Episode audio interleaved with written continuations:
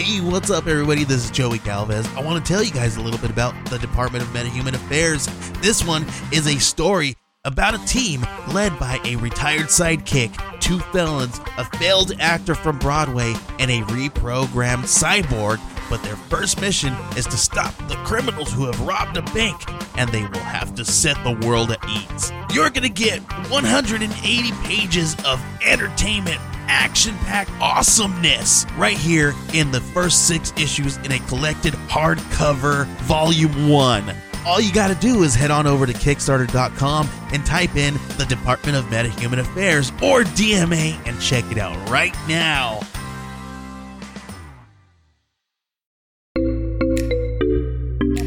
Age of Radio.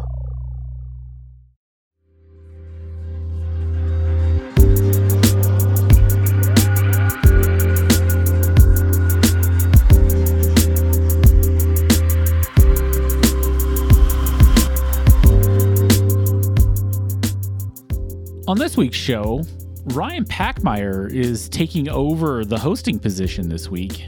He's going to actually talk to Adam Drager of Inventors Brew Pub in Portsmouth, Wisconsin.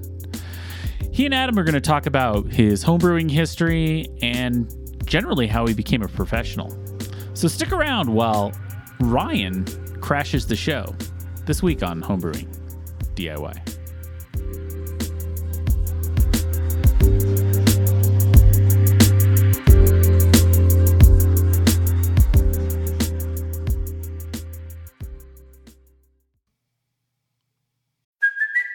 It's Kaley Cuoco for Priceline. Ready to go to your happy place for a happy price? Well, why didn't you say so? Just download the Priceline app right now and save up to 60% on hotels. So, whether it's Cousin Kevin's Kazoo concert in Kansas City, go Kevin, or Becky's Bachelorette Bash in Bermuda, you never have to miss a trip ever again. So, download the Priceline app today. Your savings are waiting. Go to your happy place for a happy price. Go to your happy price, Priceline. Let's talk about hydrometers. The reason I want to talk about hydrometers is because it's just an essential tool in your toolbox as a homebrewer. Tells you how much alcohol is in it. And to be honest, isn't that really why you started making beer anyway? The funny thing is is that the average hydrometer out there is actually made in China. And it's also all over the place. Go and take if, if you have more than one hydrometer, go and check it and see if it's actually spot on. Chances are it's not. Well, I know a company that makes high quality hydrometers right here in America, and that's Brewing America. This is an essential tool. It's the tool that measures. It, it, it's actually the one measurement you take, really, when you think about making beer. Shouldn't it be accurate? That's that's the way I look at it. And to be honest, Brewing America makes the best hydrometers out there. So head over to brewingamerica.com and check it out or go to homebrewingdiy.beer and use our Brewing America sponsor banner because then you'll get 15% off. And you're going to get 15% off a high quality American made hydrometer. And you're going to get the most accurate readings out there. And great service. Kyle and Angela, they do an amazing job. So head on over to Brewing America today.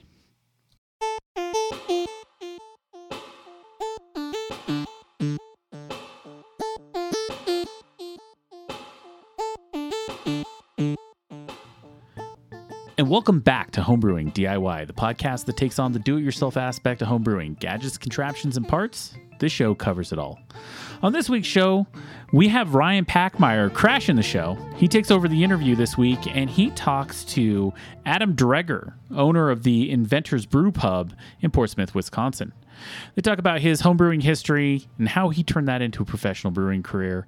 And it's just a great conversation. Adam actually was a home brewer for many, many years, also was head brewer at a few breweries here in Colorado, and is now at Inventors Brew Pub. So he's got quite the history and has made many, many wonderful, wonderful beers over his brewing career.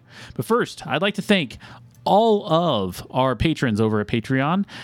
It's because of you that this show can come to you week after week. And head on over to patreon.com forward slash homebrewing DIY, and you can give as little as a dollar to get ad free episodes of the show.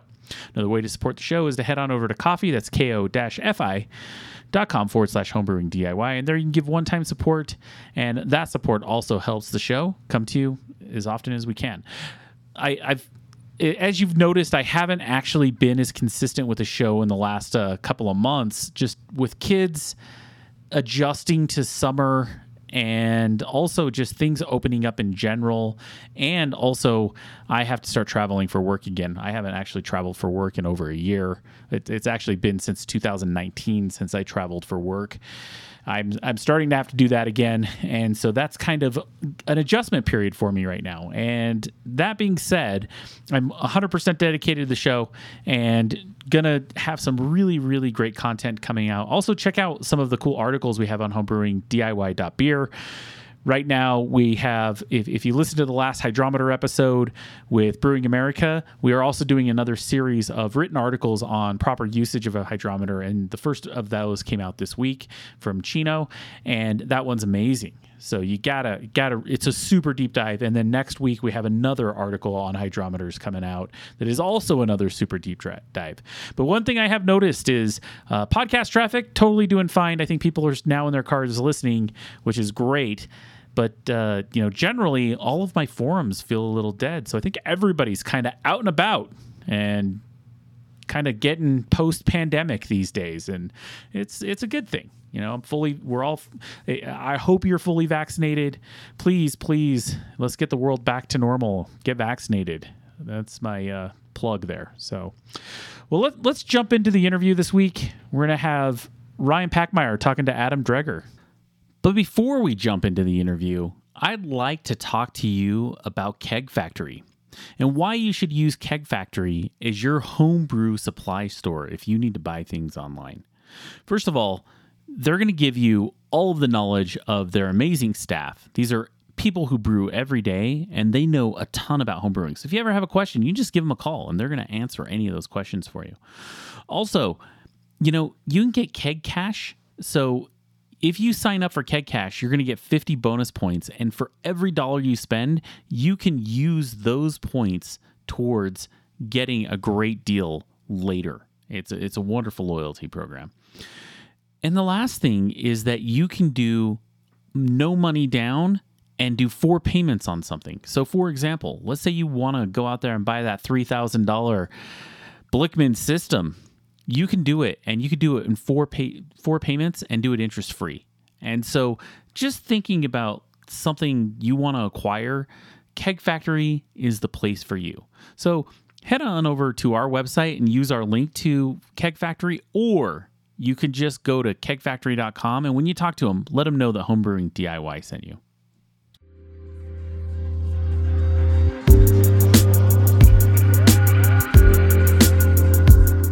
Hello, everyone. This is Ryan Packmeyer filling in on the Homebrew DIY podcast for Coulter this week. Uh, we are joined today by my good friend Adam Drager. Adam Drager is was a local Colorado brewer at multiple breweries, and now he owns Inventors Brew Pub in Port Washington, Wisconsin. Uh, thanks for joining us, Adam.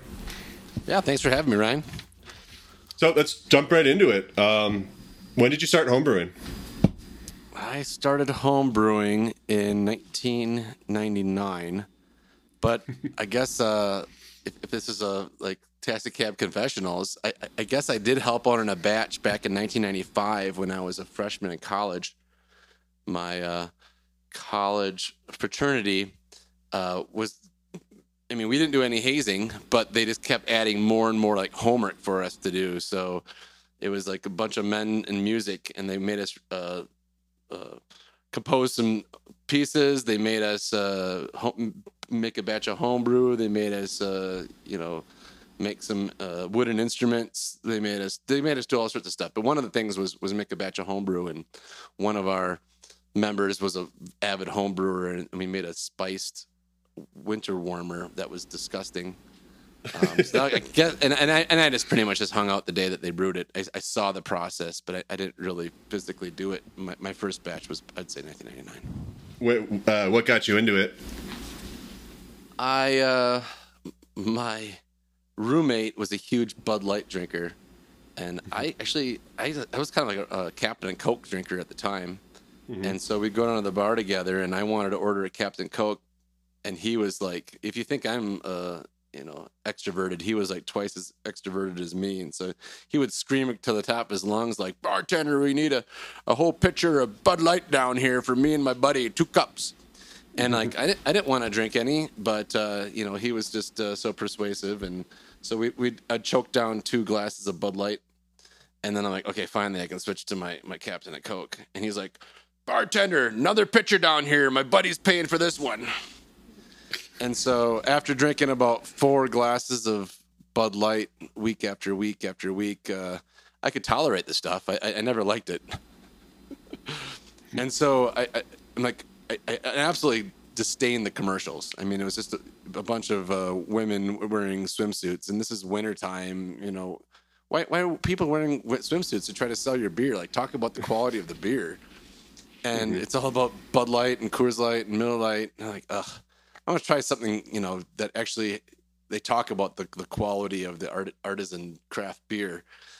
So I went from Rolling Rock to Sam Adams to I tried to get I choked down a Guinness. I choked down a, I, I, I did not like it at the time. I didn't like Sierra Nevada Pale Ale at the time, and now mm-hmm. those beers are like almost watery to me. I, they're, they're delicious. I can I can knock them back, but at the time they were like beyond.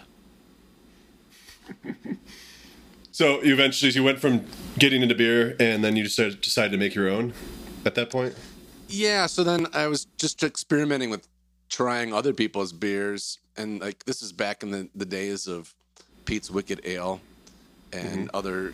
Uh, Sam Adams wasn't their own brewery yet; they were still a contract brewery, and uh, just I thought it was kind of neat. But I, I still never got a beer that I liked. I just wanted it. I was always searching. I was a beer hunter, but I didn't like beer yet per se. But I, I knew I wanted to try something different. And then when I, I, I finally discovered the Angelic Brew Pub in downtown uh, Madison, Wisconsin, it was like one block off of State Street, and I they had a cream ale, and it was very light and refreshing. And I'm like, you know, where did you make this, or where can I get this? I said. They says it's just made right here, like behind that wall. I'm like, you're saying this stuff is made here? Like that's awesome. And like, where else can you get it? Nowhere else in the whole world. Just like just here. And and that really uh, kind of hit a heartstring with me. Uh, unlike what Budweiser did. Oh, the beer is crappy and it tastes the same all over the world. Oh, great, the same crappy beer all over the world. Whereas this was just a unique uh, beer that was was was artisan made. You know, right behind that wall, and like I didn't get to meet the brewer that day, but I was totally enamored by the concept that you could uh, make beer on premise and sell it.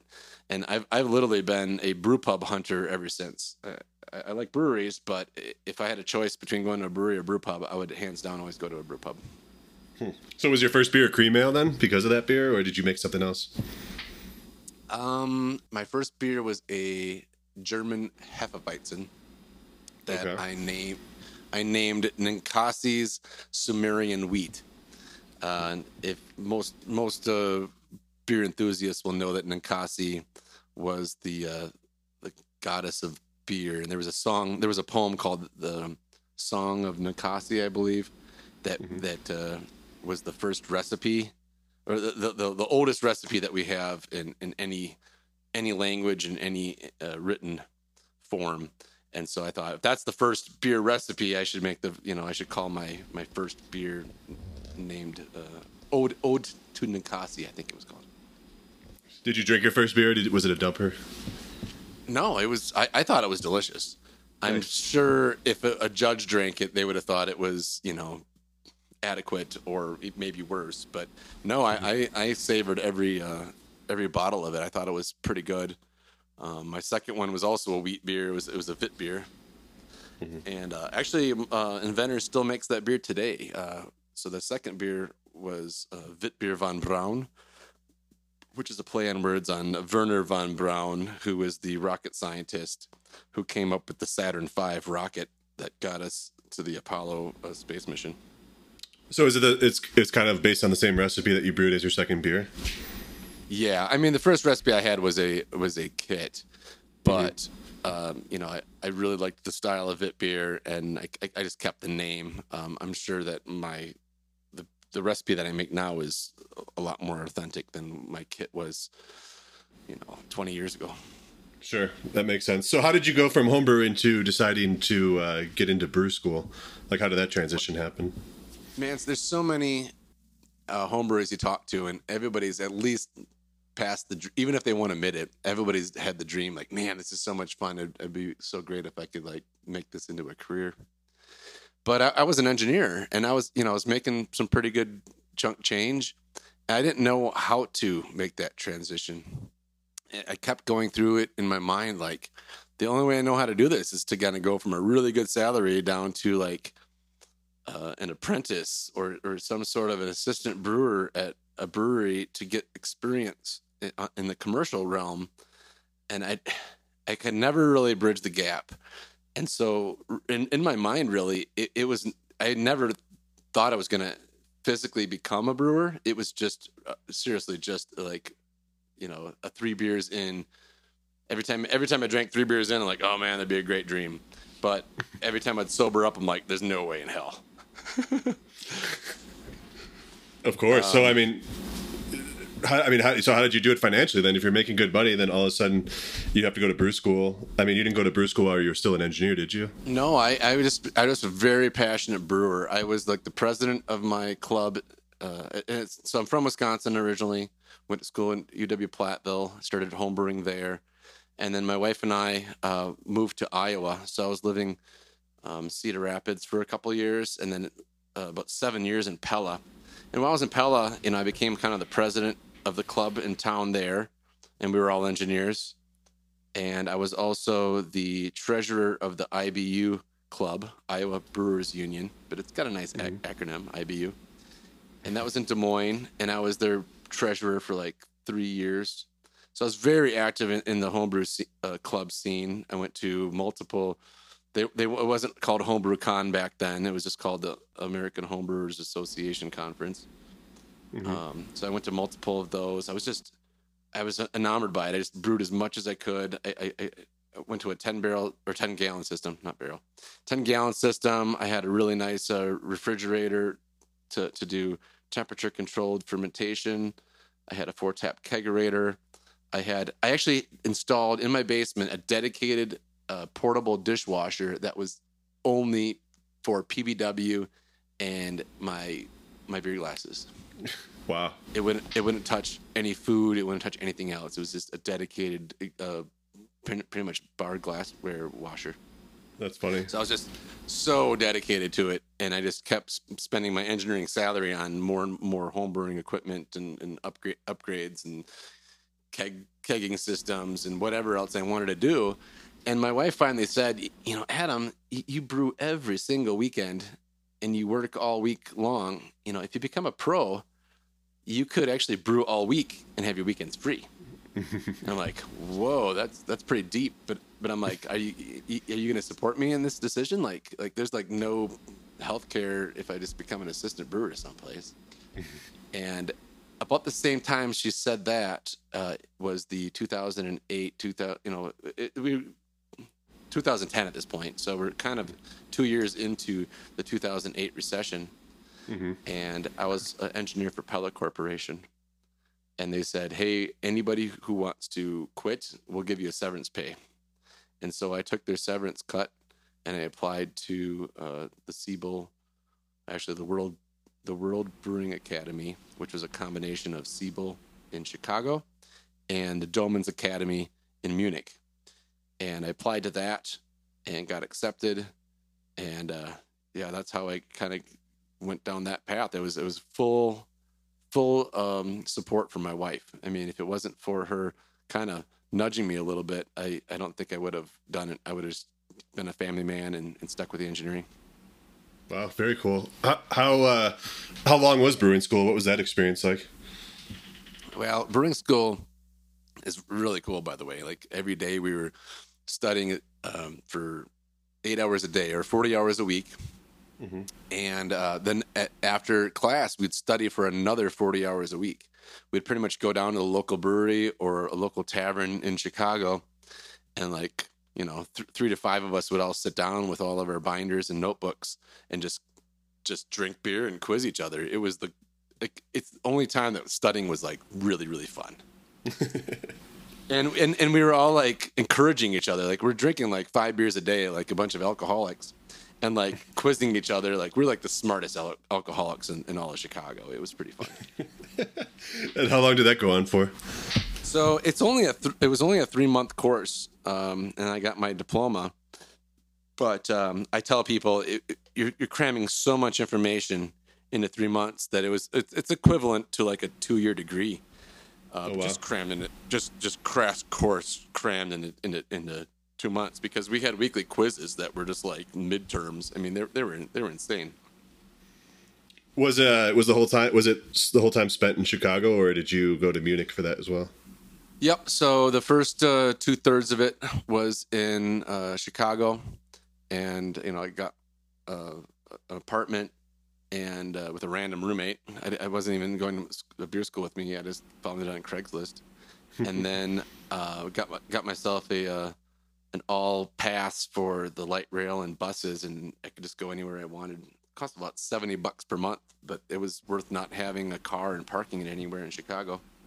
Yeah, absolutely. And, and then when we got to Munich, uh, we pretty much all kind of just par- paired up and we, we just were staying in hostels uh, the whole time. Um, actually, the, the one hostel we sta stayed at was a half a block from the Hauptbahnhof in downtown Munich. Hauptbahnhof is the train station. So once you get in the, the train station, you got the, the, the U line and the S line. So the, the, the, the above ground and the underground um, train lines, and you could go anywhere in the city and out into the out into the um, the regional suburbs too.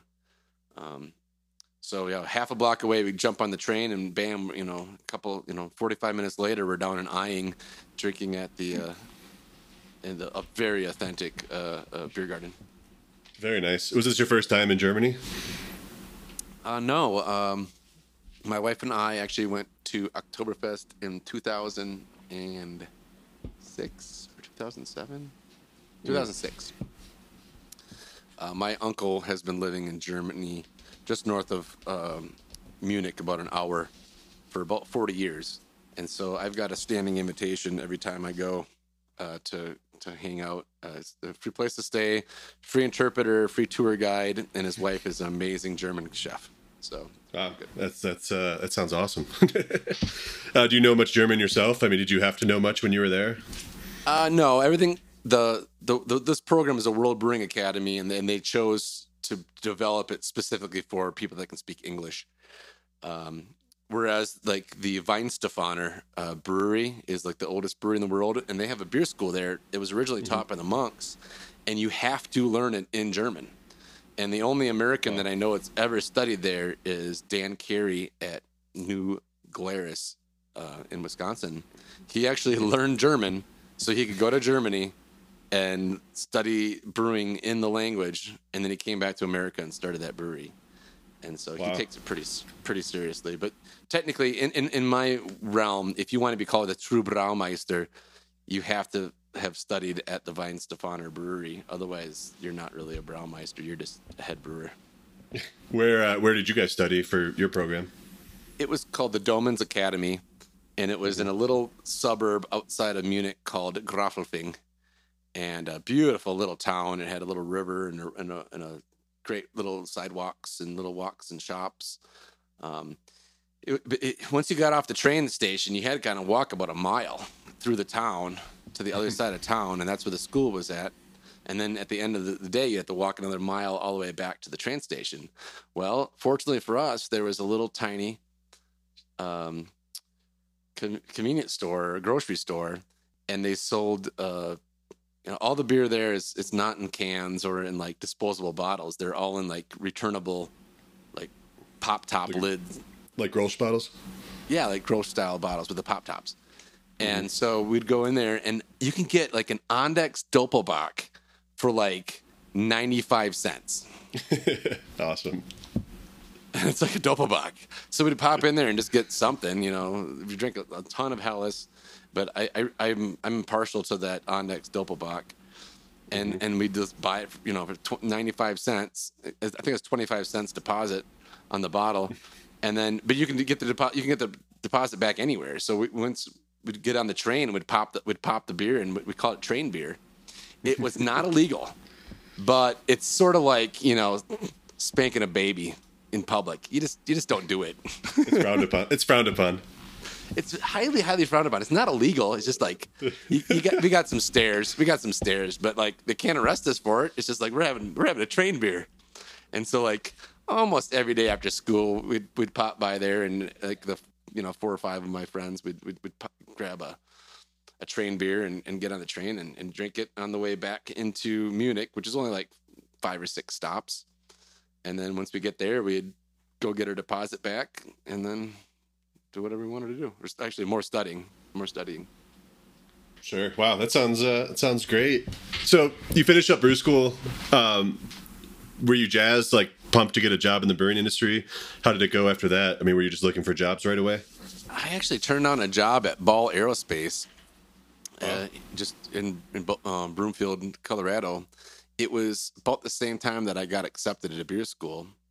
Like they kind of overlapped each other. I wasn't I wasn't hustling them. Like I applied to school, I interviewed for the job, and then I got accepted at beer school, and then like a couple hours later, I got this offer from Ball Aerospace, and I said, ah. I, I'd love to take this offer. I says, can you wait like three months and then I'll take this job offer because I really don't want to to like lose my slot in beer school. This is once in a lifetime opportunity, and I mm-hmm. know I'm not gonna ever be able to like drop what I'm doing between jobs ever again to go to beer school. And they said, no, we, we need we need somebody in the next like two weeks. And I said, it's this is just way too big an opportunity. I says I can always apply to you guys later. I gotta go to I gotta do the beer school thing while I have the opportunity. Wow. So, anyways, yeah. So, I I, I- I literally thought I was still going to be an engineer, maybe, and I didn't know. But having gone to beer school, everybody else is all like wanting to be a, a head brewer someplace, and so we it was like anti AA. We, we were literally like you know like encouraging each other to become like brewers, and there was like. At that point forward, it, there was there it didn't feel like I really had a choice. Like "Uh, I got to do this. This is so awesome. Did you go back to Iowa after that? Um, actually, my wife was we we we had contemplated when uh, we took the severance from Pella Corporation. Uh, I actually jokingly said to my wife, uh, "Here's the opportunity we always dreamed about to move to Colorado," and uh, I I was 99% joking when I said that to her, and she's like, uh, "Are you serious?" Uh, well, I am if you are. And and we just kept talking about it. And so it, we kind of thought that that was the next chapter in her life. So she actually so i was applying for jobs in colorado and i, I, I said i turned that job at ball. She mm-hmm. was applying for jobs. She's in the aerospace industry so she she actually landed a job at raytheon and mm-hmm. still works at raytheon to this day. So she's she's got a pretty good career there. She's a senior engineering manager now. Hmm. So that's why you guys you guys moved out here because she got that job and you guys had kind of planned to move out here a little bit. Yeah, so while I was in beer school, she got accepted, and we had I had two little daughters at the time. I had a three year old and a one year old, and she got the job. And I says, just wait like two more weeks, I'll be home and I'll help you move. She's like, no, they want me to start now, and I'm like. Uh, I'm pretty sure, you know, as a single parent with two little kids and her husband coming home in two weeks, that they could work out something. And she said, "No, I got to go now." So she she literally moved our whole family to Colorado by herself. I mean, she, Holy I mean, cow. she had her fa- father and her and her best friend to kind of come out here and help her. But uh, yeah, she just moved out without me. And then when I come back to the states, like my truck was in Iowa, so I, I go pick up my truck, and then I text my wife. I said, "Okay, where do I live?" And fortunately, she told me the truth she took you back. she could have she could have just she could have just bailed on me. Oh, That's fantastic. So you moved to Colorado then, and uh, what, what did you Yeah. do? How'd you? Oh how'd my you get gosh, started it there? was it, it was literally the longest month of my life. I it felt like six months. I, I was always a go go go kind of guy, and like in beer school was like go go go the whole time. We We're moving from you know Chicago to Munich, and then and then at the end of beer school, we actually had a mandatory trip around Germany and Austria, where we visited breweries, uh, maltsters, hop farms, and uh, equipment manufacturers.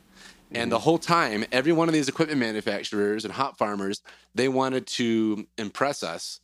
I mean, it was almost like a a, a live uh, infomercial, and all they did is fed us the best food and beers the whole time. Like you should you should like our product someday. Like you should really like our products.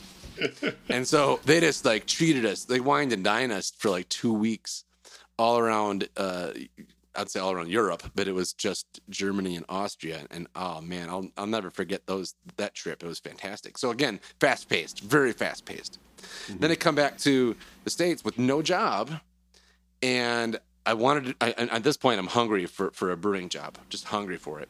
Mm-hmm. There was only 160 breweries in all of Colorado, and maybe only. I know there's 12 breweries in Denver proper, and there was maybe 12 breweries in Greater Denver at the time. So maybe 24 breweries total. Were and that was in 2010, 2011. Now there's over 100, maybe mm-hmm. 150 in, in that same range. So only being 24 breweries in Denver, I actually applied to 20, sorry, 43 different breweries, all the way up from Denver, all the way up to Fort Collins, Boulder, uh, Longmont, um, and all the way up into the mountains. I, I even applied to uh, Tommyknocker because all of those breweries were like drivable, like they were all commutable. I could have probably even uh, committed to Colorado Springs, but since my wife got a place on the north side of town, that would have been a little bit farther. Sure. There were probably only like three breweries down there at the time too. Well, maybe five. Um, they, yeah, there's probably about five or six. I mean, now there's man, there's probably twenty or thirty down in the Yeah, a springs. lot. Yeah, there's probably there's probably five or six there at the time. How many interviews did you get uh, from all those applications? I well, I was pretty creative. I'm gonna brag on myself a second. I, I, mean, I was I was a resident assistant in college, and I've always been very creative with like you know marketing type stuff, and so I marketed myself. I bought uh, four by four, a four inch by four inch square blank coasters. And I went to a stamp shop and I bought a custom stamp where I, oh, two stamps actually, one for the front, one for the back. And the one on the front said, you know, 10 years homebrewing experience, 10 years engineering experience, uh, recent graduate of the World Brewing Academy. And I can't remember what the last one was. Oh, just engineer. Like you, you can pretty much hire an engineer and pay the engineer a brewer's salary, and he's going to work his tail off for you. And uh, in the in the center of the card, it says "Will brew for work," opposed to the the the classic, you know, we'll work for beer." And on the back side, I just stamp my my contact information. And so every People, time I, I uh, get a kick out of that. I mean, I didn't really get to see the faces of a lot of them, which is too bad because I wasn't in the industry yet. I didn't know who to drop this stuff off to. So most of the stuff was just dropped off at like either uh, a front desk. You know, like I went to, I went to left hand and I dropped it off at the the, the front desk. It was they, they actually have like a you know a, a s- administrative assistant that's at the front desk, and then other places it's just like anybody I could talk to in the brewery. I like I could knock on the front door, nobody's there. I'd go knock on the back door and like, okay, I'll, I'll give it to the bottling washing guy. All right, thank thank you, Mr. Bottle Washer. Like, can you can you please pass this on to the hiring person? And I, I just I felt like a, a huge nobody. But uh, a funny story was like after I was in the industry, like three years later, I was hanging out with my buddy Andy Brown, who was the head brewer at Wynkoop Brew Pub at the time. Mm-hmm. And I don't know how it came up. I was just in his office, and he's like, "Oh my gosh, it's so funny you said that. I got to show you this coaster." And he shows me this coaster. It says, "Look at this. It says Will Brew for Work." This guy dropped this off a couple years ago. I think it's so great. And I says, "Hey Andy," I say, "Hey Andy, flip that over."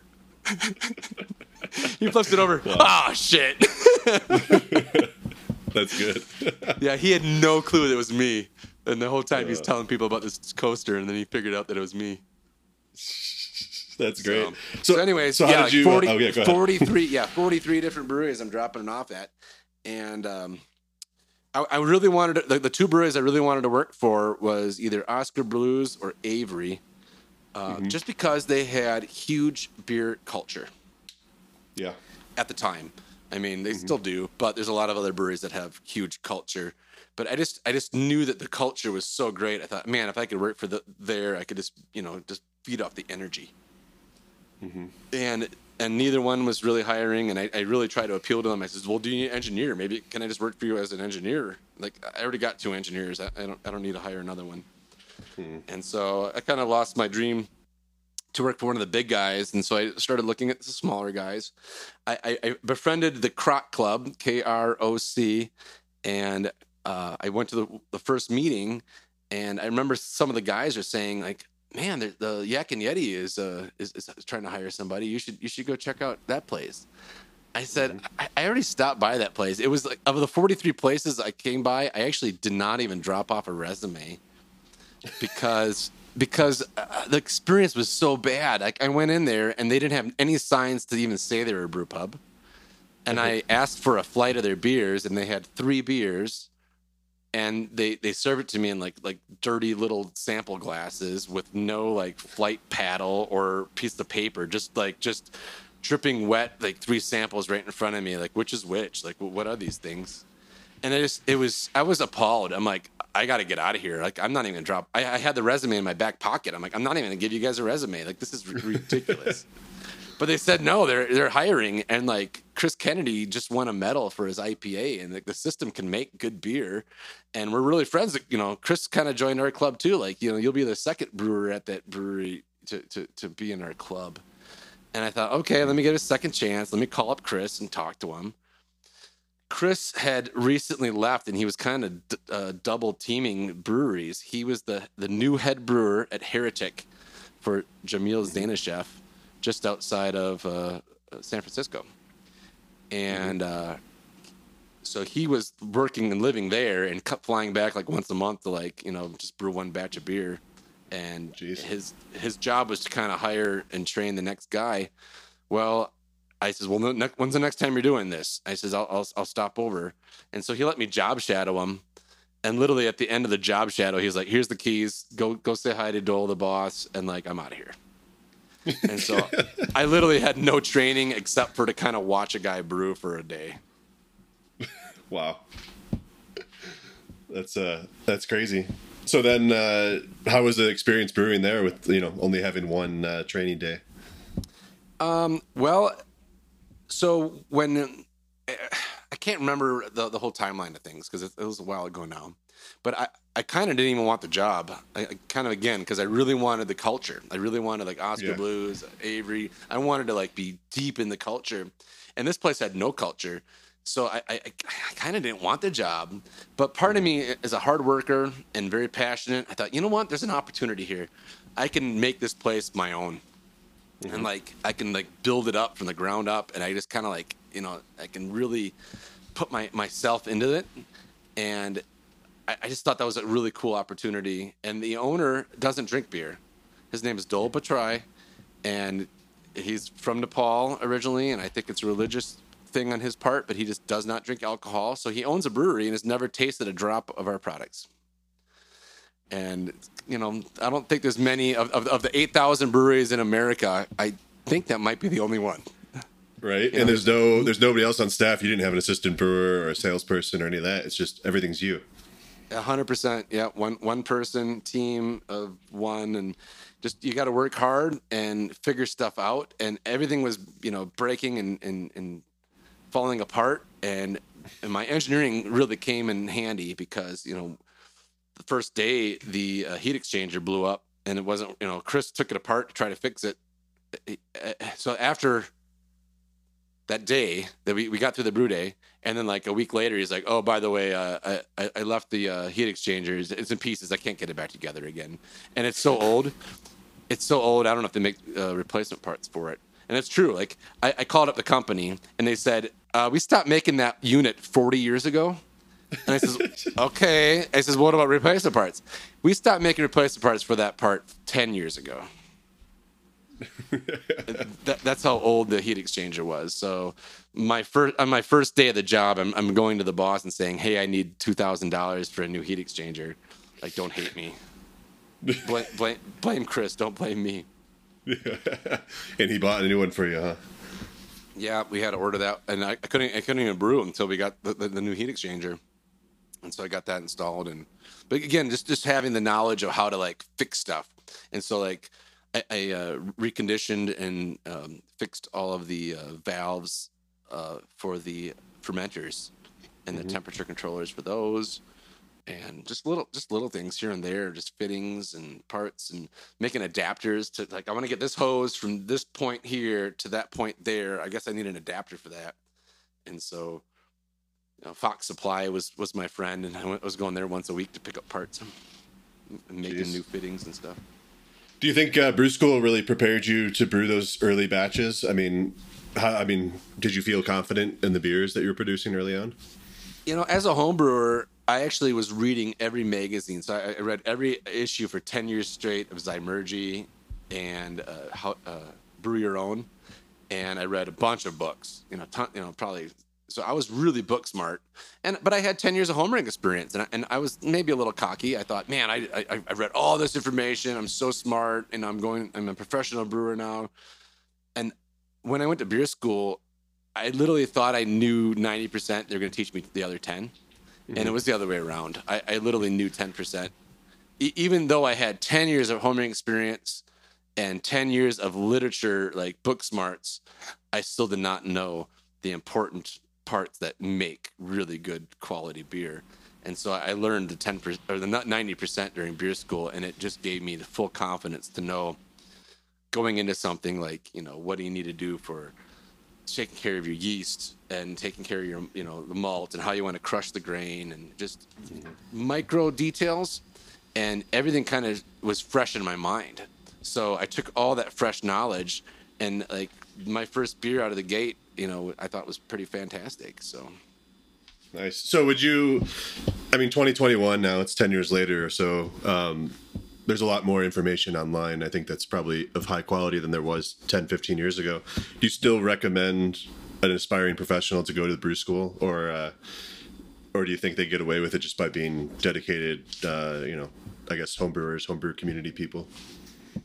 Um, I definitely think there's so much more information out there that you can be a better brewer now than because there wasn't much on the internet back then. Um, you can be a better, but it, I, maybe you know halfway in between. You, you're, you're still not gonna going to beer school.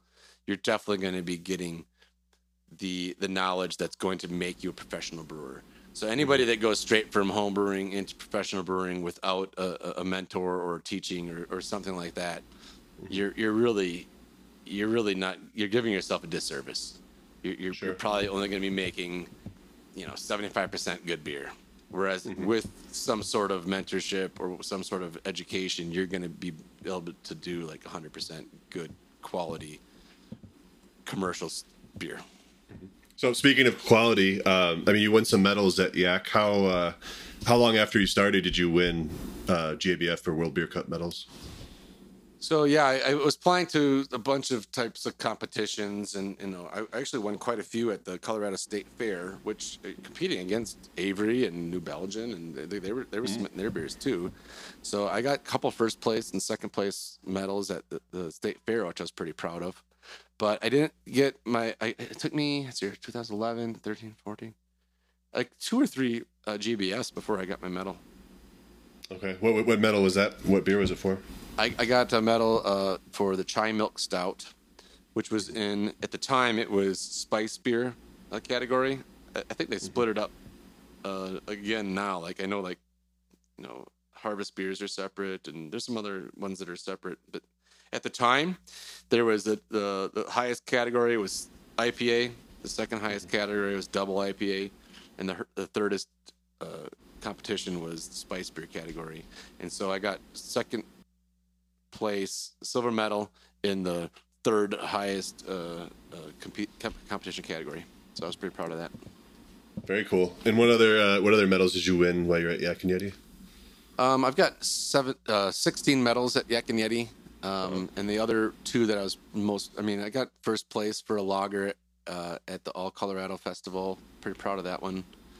Um, there was only one category for lagers, so I was competing against you know my pilsner was competing against Bocks and Oktoberfests and Schwarz beers and everything else, and I got you know first place, uh, best of show essentially for lager. I got a uh, second place uh, for a national competition called the uh, Best of Craft out of Oregon, uh, for my German Pilsner, and I also got. I think also second. I can, I can never get those first places. It's always the second place type stuff. I got I got second place uh, for English uh, porter, English style porter uh, at the same competition. But again, it's, I was proud of those because there's a national competition. They're not quite as attended as the, the GABF, but it was you know maybe a third a third of as big. Still pretty still pretty uh, prestigious award. Were uh, any of your recipes from your homebrewing days? Did you kind of bring any up and scale them up to the pro level? Um, I don't think so. I, I mean, mostly, you know, the stuff that I was learning from beer school, like like the pilsner. I made the, that was like the pilsner was like the first recipe that I created at Yak and Yeti. I got seven medals for it, including one national. Um, so I was really proud of that recipe because I just took all my German uh, brewing knowledge from beer school and I just put it my, all my love into that one beer. I just wanted to make the best pilsner that I could make, and turns out it was pretty good, pretty good pilsner. Was that the uh, Namaste, Namaste Pilsner? It was Namaste while I was making it, and then uh, Dogfish Head also had a Namaste Wit beer, and their cease and desist made us change it to Am Nama. So it kind of means the same thing. It's a Nepalese uh, greeting, Am Nama. Doesn't have the same ring to it as Namaste. Absolutely not. Okay, so uh, you're at Yak and Yeti, and I know eventually you started. You became the brewer at Colorado Plus, um, which is a small brew pub, like a mile or two away from Yak and Yeti. How did that happen, and when did that happen? Okay, so I was working for Yak and Yeti for I don't think even a year, like maybe six months, you know, eight months, and a guy named uh, Eugene Kong, um, he owned a liquor store uh, about halfway between the two locations, and he befriended me and is like, "Hey, man, uh, I'm looking for a brewer to, to to be my brewer on this one barrel system." and we're also going to put 56 taps on and they're all going to be colorado based breweries. And i'm going to do colorado based food and colorado wine and colorado spirits. I'm like that's a really cool concept. Like 56 taps of only colorado beers and the day he opened he was the most colorado beer on tap in any place in the whole world Wow. that's that's a pretty cool concept. And uh, he's like, "You want to quit your job and be my brewer?" I'm like, "It's a one barrel. Like, I, I could probably, I can just probably like do this on nights and weekends. Like, I don't want to quit my good job for for that." And I kind of t- I kind of told him that, and he's like, "Well, come on, man. I mean, something. You know, throw me a bone here." And I said, "Look, if you're okay with me kind of doing this as a moonlighting gig, you can't be the servant of two masters, right? So if anytime there's a beer festival, I'm going to always pledge allegiance to Yak and Yeti. Anytime there's the competition or, or something else, I said, if you're okay with like me playing second fiddle or you playing second fiddle and me, whatever, then I think we can make this work. But I, I, I don't want to be true. I don't want to split myself and like try to like please both of you equally because I, mm-hmm. I knew it was never going to happen. So as long as you're okay with like always, you know, having the sec- second helpings, I said I think we can make this work, and he said yes to it. He was like he was totally cool with that. So yeah, I was full. I was the head brewer at, at Yak and Yeti and the head brewer at Colorado Plus, and I don't think. I mean, I know people have been the head brewer at like two of the same location, but I don't know if anybody's been the head brewer at two competing locations at the same time for like a five year period. How did that? Uh, I mean, did it all work out pretty smoothly for you? Um, yeah, I mean, uh, I, I told Joel because Joel, I was only make, working like 30 hours a week for Joel, and I, I, I was being upfront with him. He wasn't like happy, like yay. He wasn't like super excited that I was like kind of working behind his back, but he totally understood where I came from, and he respected my decision, and we were still very professional about it, and there was never once did it like ever come up on his side or Eugene's side that like it was uncomfortable. And not, not, never once. Like we we were all three of us were very professional about the whole thing, and it just kind of worked out well. Um, and I really thoroughly enjoyed my experience at Colorado Plus because I was making more traditional styles at Yak and Yeti because it was a seven barrel system and I knew I had to mm-hmm. sell every drop of it. But on the mm-hmm. one barrel system, I got to be really creative. So, and we also had 56 other taps that were Colorado beers. Mm-hmm. So I, I, I made a deliberate decision never to make a single IPA because look, we had Odell's IPA, Avery IPA, and Ska IPA, and like all these really good IPAs on draft. Like I, I don't want to try to compete against that with a one barrel. Like let me make the weird stuff that we're all going to serve in like 10 ounce glasses. So from day one to try to make it more profitable, instead of selling any of our beers in 60 ounce glasses, while I was there, we never sold a single glass more than uh, uh, 10 ounces. That was the, the biggest glass we ever sold the whole time I was working there. Wow. And what kind of stuff? Uh, I mean, what were some of your favorite beers there that you made? Um, I made a Berliner Weisse. That was one of our flagships. And our, our double IPA was called Bitter Off Dead. That was the flagship. And I just, I, we kind of had this like uh, undead theme. We, a lot of zombie name stuff. I started a, uh, a Solera sour program there. Um, I did, I did, I found, I tried to find some really small, like 10 gallon barrels and do some barrel aging. Uh, but then I, I just experimented mostly with like ingredients.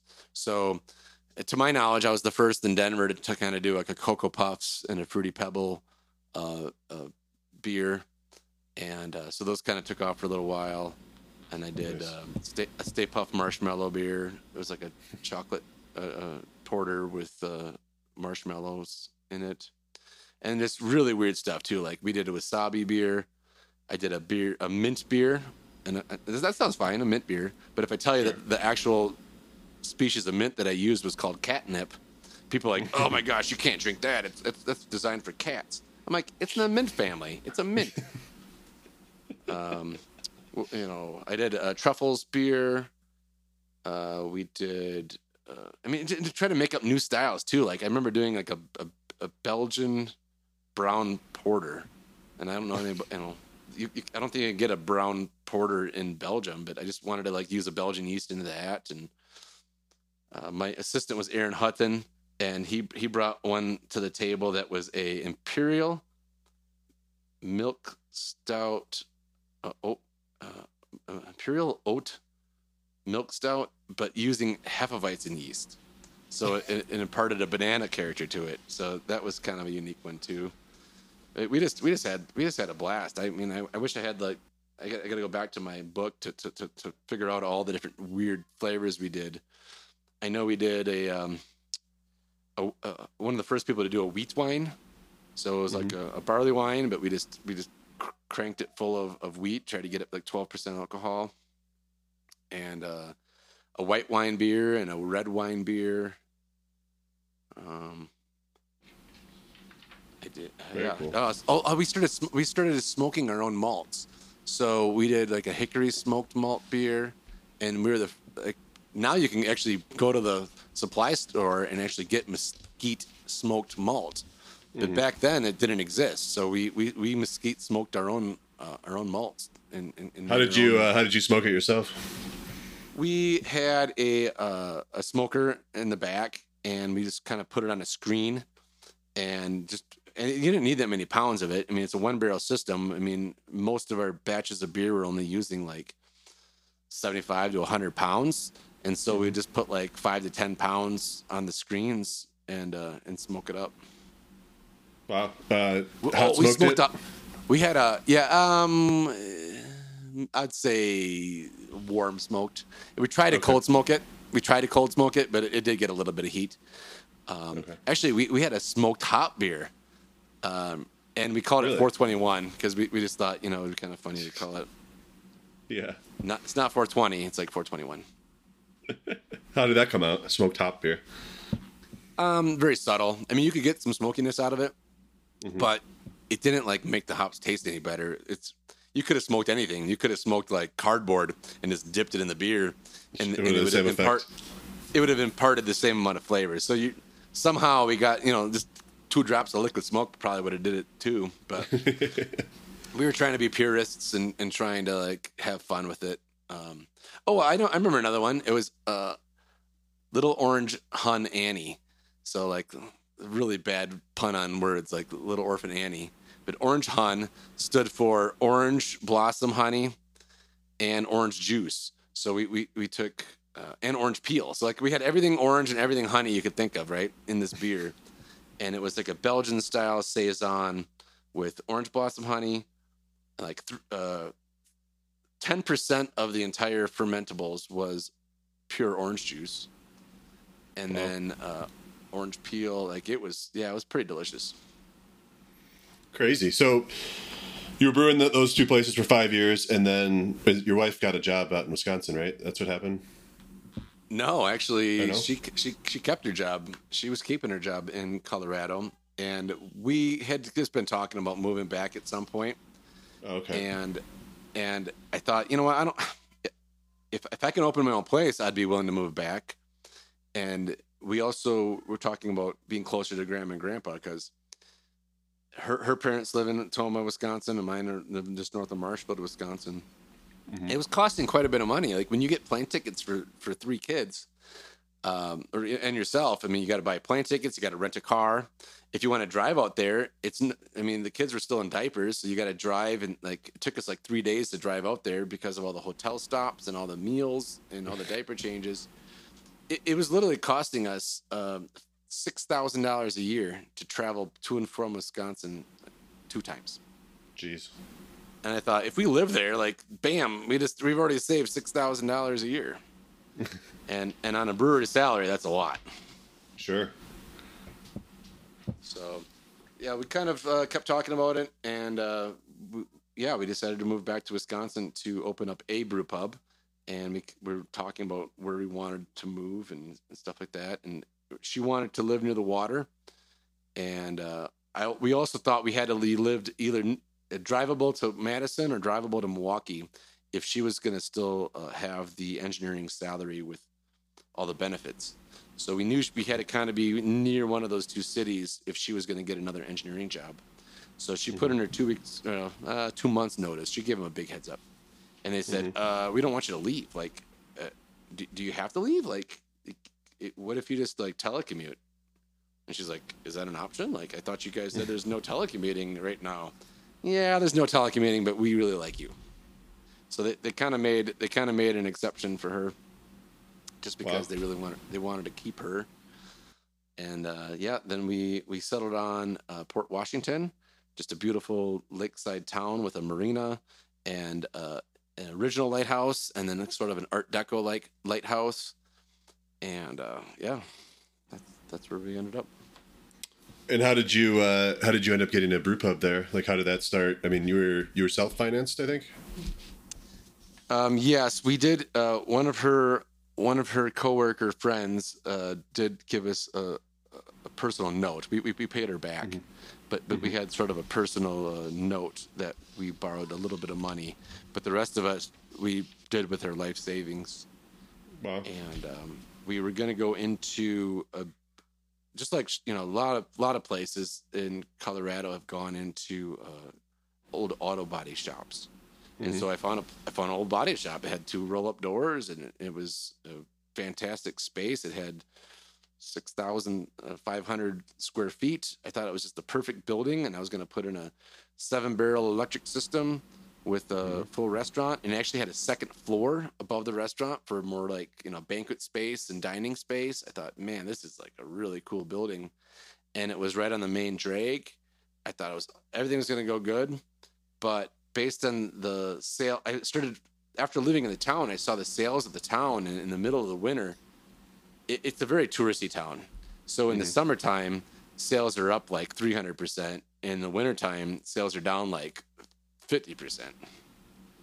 So it's it's very difficult to to do that, and I I, I kind of got uh, cold feet on that building because the project was going to cost over a million dollars Wow. and we were dumping all of our money into it. And i if we would have went, you know, I, I I think if I would have pulled the trigger on that one, we would have went bankrupt. Wow. And so I, I really did pull out at the last minute, and my gut was right. um, on that specific building. But then I, I went into a small depression cycle because like like I just moved my family all across the nation. We sold our house, we sold all this stuff. We're trying to get this brewery up and running, and then I just I, I lost about thirty thousand dollars by walking away from that building. Jeez.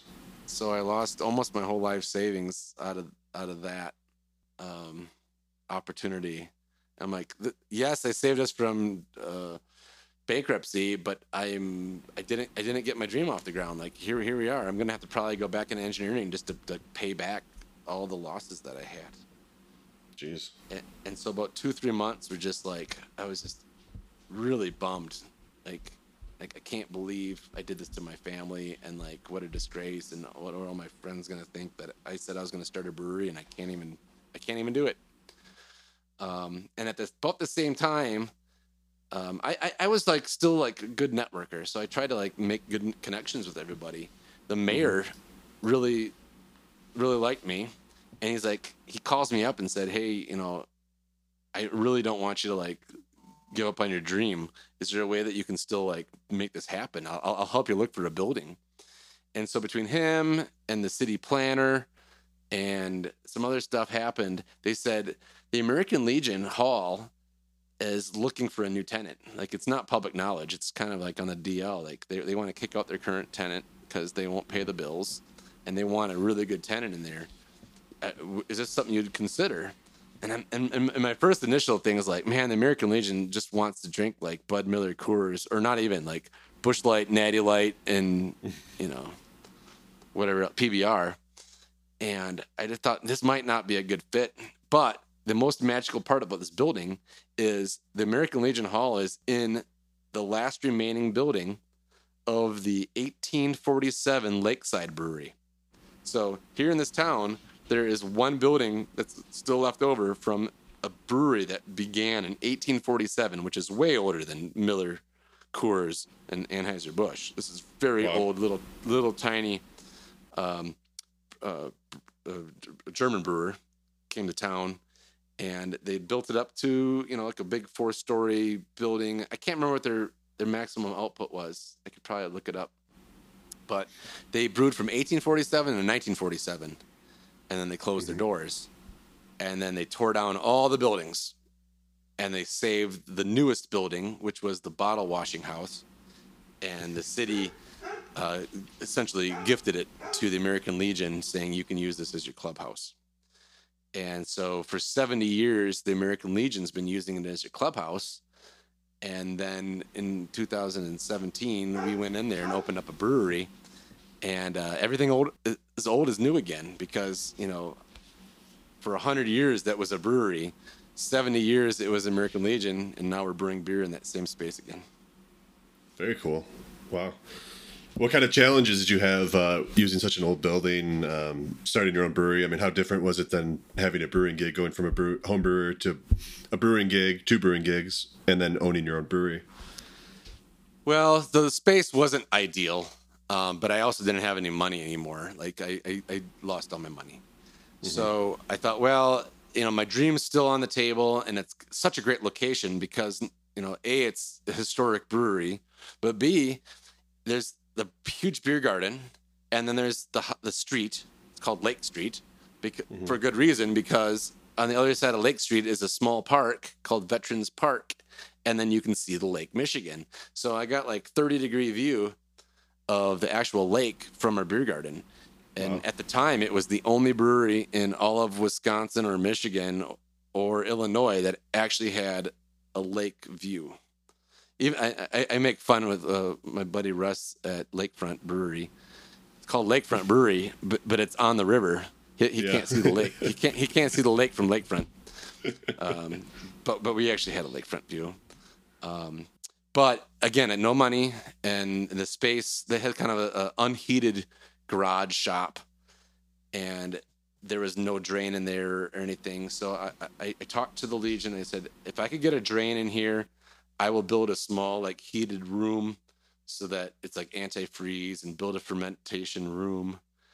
And um, we, we, we kind of uh, agreed to terms that we could we could make this work. It wasn't ideal for them, and it really wasn't ideal for me, but we could make it work.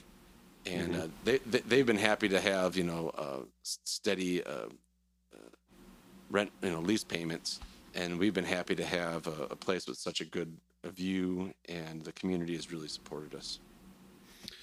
So what's the system like, and what kind of beers are you brewing there? So again, I originally wanted to do a seven barrel electric, um, and then now if I did it all over again, I'd probably do a ten barrel like direct fire or steam, um, mm-hmm. because ten's the new seven, or yeah, ten's the new 7 mm-hmm. But in this space, because the whole room wasn't heated and I didn't have enough money to really remodel it, and the American Legion was let going to let me make some changes, but they weren't going to finance anything. I could really only squeeze in a one barrel. So I decided to go uh, locally in Milwaukee is a pretty good uh, homebrew supplier called Spike Home uh, Spike Brewing, and they make a one barrel system that's quite professional. You know, it's got you know it's got tri clamp fittings and some really nice stuff on it. So I went with you know all welded fittings at least. There's there's no um, weldless fittings that Blichmann used to use. They Blichmann used to be like the king of of one barrel systems, but uh, they don't they don't have a nice welded system. So we went with Spike and uh, just a plastic uh, German uh, uh, one barrel uh, fermenta- from fermenters, but be- but I knew that it was going to be hard to, to keep up on demand. You know, I've I've seen other one barrel bre- uh, breweries do stuff, and they always struggle. And one of the things they always struggle with is volume. And so instead of going with like four fermenters or six fermenters like most breweries do, I went with 10, knowing full well that I was going to need all 10 in order to like just barely be able to keep up. Wow. So what kind of uh, what kind of is, what kind of beers are you making there? Is it similar to what you were making at Yak and Yeti or uh, Colorado Plus, or different kinds of beers? Um, not as extreme as the stuff that we were making at Colorado Plus. Although when I when I left both Yak and Yeti and Colorado Plus, I, I left on such good terms that both uh, both of my bosses says if, if you want to use any of these recipes, you know, be our guest. Um, you can you know just fine. And and I don't think I use the names of any of them. Like I, I use these recipes, but I changed the names to, to, to, to kind of fit with the times. Um, but yeah, I did like I the the uh, English brown porter uh, that got that national medal. I I still use that one. The IPA is is a lighter version, um, a lighter color and lighter flavor of of the one that I used to make at Yak and Yeti. And um, our flagship um, double IPA, double red at Colorado Plus is is one of our flagships at Inventors. Um, But like you know, Hefeweizen, I don't think I made a Hefeweizen at either one of those places, and I and we, kind of requirement. Uh, Chicago, Milwaukee is the epicenter in America for Hefeweizens, and I originally wasn't going to make one, but when I found out that that's all they want, they want Hefeweizens and, and American Amber. So you you kind of give regionally, you give people what they want to have. So you're making American Amber there too? Yep. And actually, we Nice. I had I had one called Archimedes Amber, and I wasn't I hated it just because I don't like that style. And the the the po- um, American Legion Post eighty two is our landlord. They had uh, a year and a half ago they had their one hundredth anniversary, and so we partnered together and made a, a centennial beer. And like, well, maybe I should use some centennial hops in this because that, that totally makes sense. So I made a American Amber that was heavily hopped with Centennial hops, and so that's that's now our new flagship amber, and we donate nice. we donate ten percent of all the sales of that beer uh, to the to the uh, post eighty two. Wow. To your landlord. Uh, yeah, but the, you know, it's weird because they're a nonprofit. Uh, Yeah. they, they don't actually. I mean, their their whole purpose is to be a nonprofit, so they donate Yeah. money and stuff. So Sure. they they have like uh, Legion camps and stuff like that, where they send kids Mm-hmm. to to a camp. So I, I donate the money to them, but they they just pass it on to the next um, charity case that they want to pass it on to. So you, you you were talking to me the other day about a I think it was 200th beer you were making that high alcohol beer. Um, so my hundredth batch of beer at Inventors. Uh, yes, oh, 100th I at made- Inventors. Oh, it's 100th at Inventors. Okay. Yeah, my hundredth batch at Inventors was I, I based it off like let's say talk about a Belgian Golden Strong, but now replace the Belgian yeast with American yeast, and then imperialize it. So we, we ended up with like a seventeen percent uh, American Golden. am- I call it an American Imperial Golden Strong.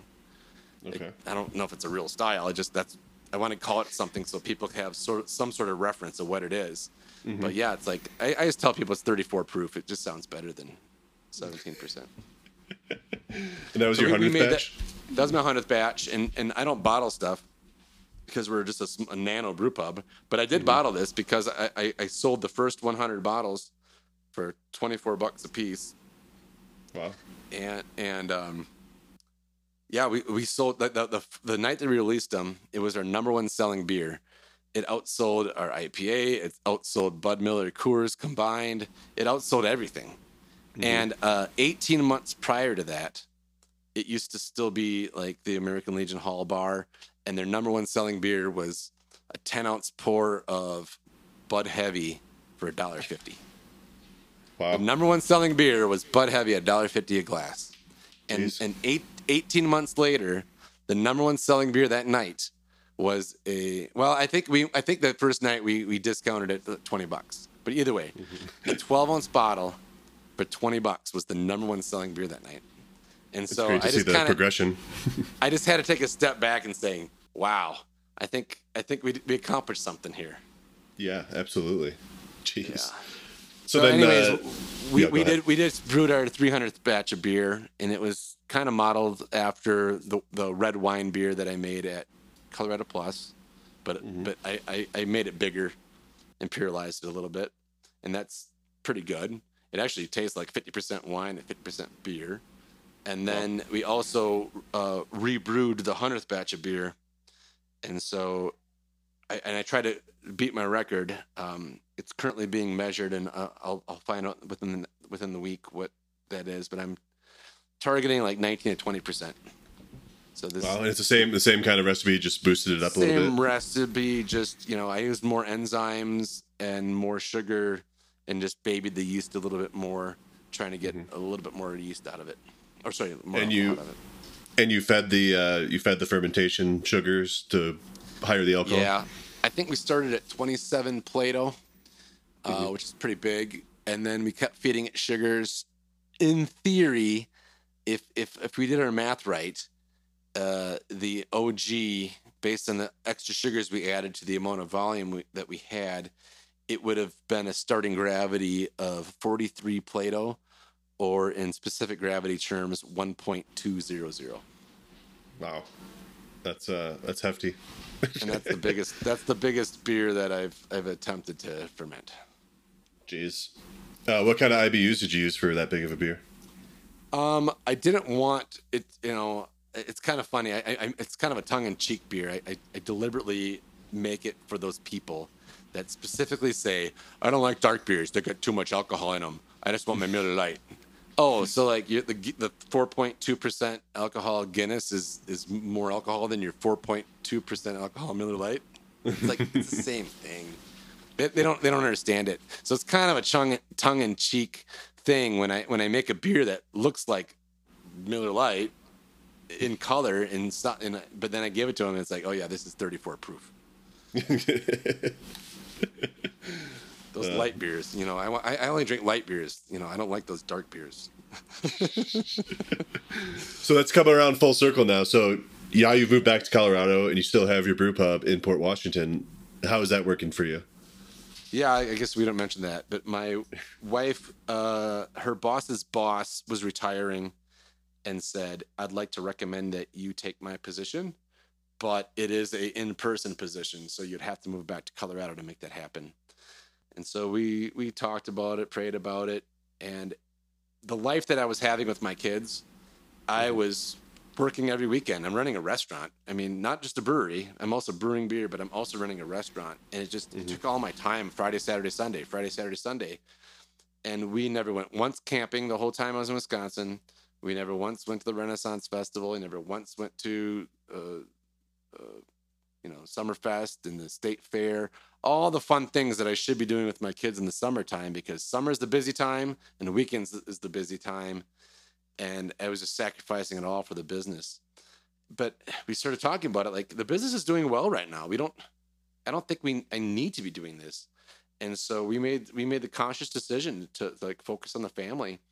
And so now I've, you know, I just took the kids mini golfing today. And my, my nine year old has never mini golfed in her whole life. And if I was living in Wisconsin, she probably still wouldn't have been mini golfing because I was just taking all my time into the business. So I mean, if, if, if this is if this is supposed to encourage people to go into the brewing industry, um, if you got a if you got a family that you love and, and, and hold dear, you know, I would I would seriously think about you know how how important the sacrifice is. Not if you're single, you'd be dumb not to do it. It's because it's a really fun industry to be in, and you've got so much support with other industry people, and you know we call ourselves competition. We're not competition. So, I mean, at the same time, though, you still own the brewery. It's going well right now. Yeah, yeah. So, so I still own Inventors. Um, I gave a, a, small slice of the pie to my general manager, so that he's, uh, you know, part owner now, and I've got a great uh, bar manager who's also my brewer. So he was such a such a great person and so willing to learn that every time that I was flying back, I would fly back and like fill up all the fermenters mm-hmm. and like fill up, you know, nine or 10 fermenters in one weekend and then fly back to Denver. Jeez. And my, my record, my record is now 10 batches in 78 hours. Wow. And yes, I did sleep during that time. I mean, it, it was th- like three batches a day um, and just I, I did sleep in between, but it was it was literally brew brew sleep brew sleep, you know brew. Um, wow. So I mean, it's like you have you've had your cake and you're eating it too now. I mean, you're back here. Your wife got a promotion. You're spending time with your kids. You have a brew pub. Yeah. It's successful. So it's. I mean, like maybe, maybe that's the aspiring story right there, right? You know, set, it, it start is. it up it, and you get everything. Is. It absolutely is. I mean, it's not that I didn't work hard. I mean, because I, I I sweated over the place. I, I lost 20 pounds during the 40 days that we remodeled the building and you know landscaped and rebuilt the bar and rebuilt the, the, the beer hall and all that stuff. It's 40 days and i lost 20 pounds. So i was losing a half a pound a day. Um, it was very stressful and like just took a toll on me physically. Uh, i was working um, 90 hour uh, weeks after that mm-hmm. when we first opened and just tons of sacrifice, you know, really. But when when you when you're fueled by the passion of of having your own place, um, it didn't it didn't feel like 90. It only felt like you know like 65 and a half. Mm-hmm. It didn't feel that bad. Um, now that being said, like if somebody says, "Hey, would you like to do it all over again?" I'm like, I really like the place that I'm at right now, but mm-hmm. I, I'm a lot older, and my kids are older, and I'm spending time with them. So now that the the place where I am at with my family, I, I don't know if I'd do it all over again, but I would never have traded that experience for the world. It was it was absolutely worth all the sacrifices that we did as a family, and uh, and, and the spot we're at right now because it's it's financially uh, working out. Wow. What are the what are the plans for inventors in the future? I mean, how do you you just kind of steady as she goes, or do you have expansion plans or anything like that? Um, if I was still in Wisconsin, it would be a, a. I was already looking for a second building. I was mm-hmm. wanting to find a. Instead of putting three hundred thousand dollars into my landlord's building, I thought, mm-hmm. let me buy my own building, and then mm-hmm. put three hundred thousand dollars into that and start another ten barrel, and then the ten barrel system can kind of help feed any of the the deficiencies that we have from volume. And so mm-hmm. I was I was heavily like the first uh, the five months before we left, I was heavily looking at other buildings to try to get a second location going. Mm-hmm. It's not impossible. I'm not saying it's off the off the books, but now that I'm in Colorado, it'd be it'd be much more difficult for me to try to get a second location going um, from remotely. What about so, starting a location in Colorado? Uh, co- people ask that question to me all the time. Um, the just just the re, the the real estate prices alone. Um, it's just I don't know if it's gonna be worth the juice is gonna be worth the squeeze. I would I would have to commit a lot of. I would actually. I don't know if I could even afford it. I would have to bring in investors just to open up a, sec, uh, a, a location in Colorado. And so now I'm going to be doing 100% of the work and only going to be 50% of the owner. I, I, I don't know if it's even worth doing. So I'm kind of just happy. Sure. No, it sounds like it. I'm just curious. Um, before you go, uh, you've been drinking a beer while we've been talking, right? Yeah. What have you been drinking? I've been uh, sucking down an Odd 13 Razuka Jane. It's a raspberry uh, sour beer. Wow. How is it? Yeah, well, it's it's go- it's been gone for like ten minutes, but it's it's, it's yeah, it's got uh, you know, vanilla, lactose, and uh, raspberries in it. It was delicious. Yeah, it wasn't. I would say it was really tart. I wouldn't have called it a true like sour sour, but uh, yeah, the new, new style, the sweet smoothie style. yeah. I guess it would be a smoothie style. I'm not a All big fan and- of them, but I do like I do like uh, raspberries and I do like sours. Nice. Did you ever do any uh, like Door County cherry beers or something when you were in Wisconsin? Um, you know what? I, I, I we did pop up into Door County for one weekend, and it was just my wife and I. We the kids were uh, at grandma and grandpa's, and so we just went up there as a as a date weekend. Um, and then they, yeah, they're famous for their Door County cherries. But no, I actually did not uh, do it one. I, I've done some raspberry beers, apple beers, blueberry beers. I, I've not done a I, I should have. I can still do it. You know, it's, it's never too late. You can, true. Yeah, absolutely. Um, and then before we go, I mentioned earlier, um, is it possible to get a few of your recipes after air for uh, some of the Patreons? Yeah, yeah. So just, we, you and I can talk offline and figure out which ones we want to uh, to, to post for you guys. Cool. I'll go. Great. I'll get those uh, in the next few days. Send them to Coulter, and he can uh, share them with the Patreons to thank them for their support. Um, very good. Thanks a lot, Adam. This was uh, fantastic. I appreciate you having you having you on the show. Yeah, it's fun telling my story again. Yeah, absolutely. It'll be good. Uh, I think it's good for anybody who's an aspiring uh, professional who's homebrewing right now. They get to see the perspective of somebody who's kind of uh, been through everything. um, so yeah, that's great. It, it, it's been a journey, and that's, that was kind of one of my quotes too. It's like it's not about the destination; it's all about the journey. And uh, looking back on it, like I like the destination I'm in right now, but mm-hmm. that that the, the journey is what. If I hadn't gone through the journey, the destination doesn't mean squat. Like being in this destination now only is meaningful because of all the sweat, blood, and tears that went through to get here. Sure. Yeah. I mean, just from knowing you for years, I mean, you could sit here for 15 hours and tell story after story of so many different things that you've experienced in the brewing industry. So, um, yeah, absolutely. It had to have been really rewarding and uh, fulfilling. Um, so thanks, thanks for having, uh, thanks for being on here. And uh, Coulter will be back next week for next week's Perfect. episode. Yep. Thanks for having me. Yep.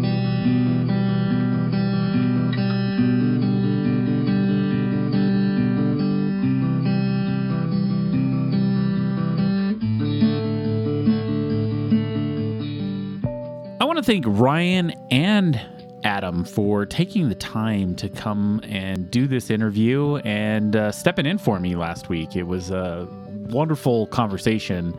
You know, I did do the editing and all the post, and it was a really cool conversation. You can follow us on social media. We're on all of the the socials: Instagram, Twitter, Facebook. Look for at Homebrewing DIY, all one word. Give us a follow. Well, that's it for this week. We'll talk to you next week on Homebrewing DIY.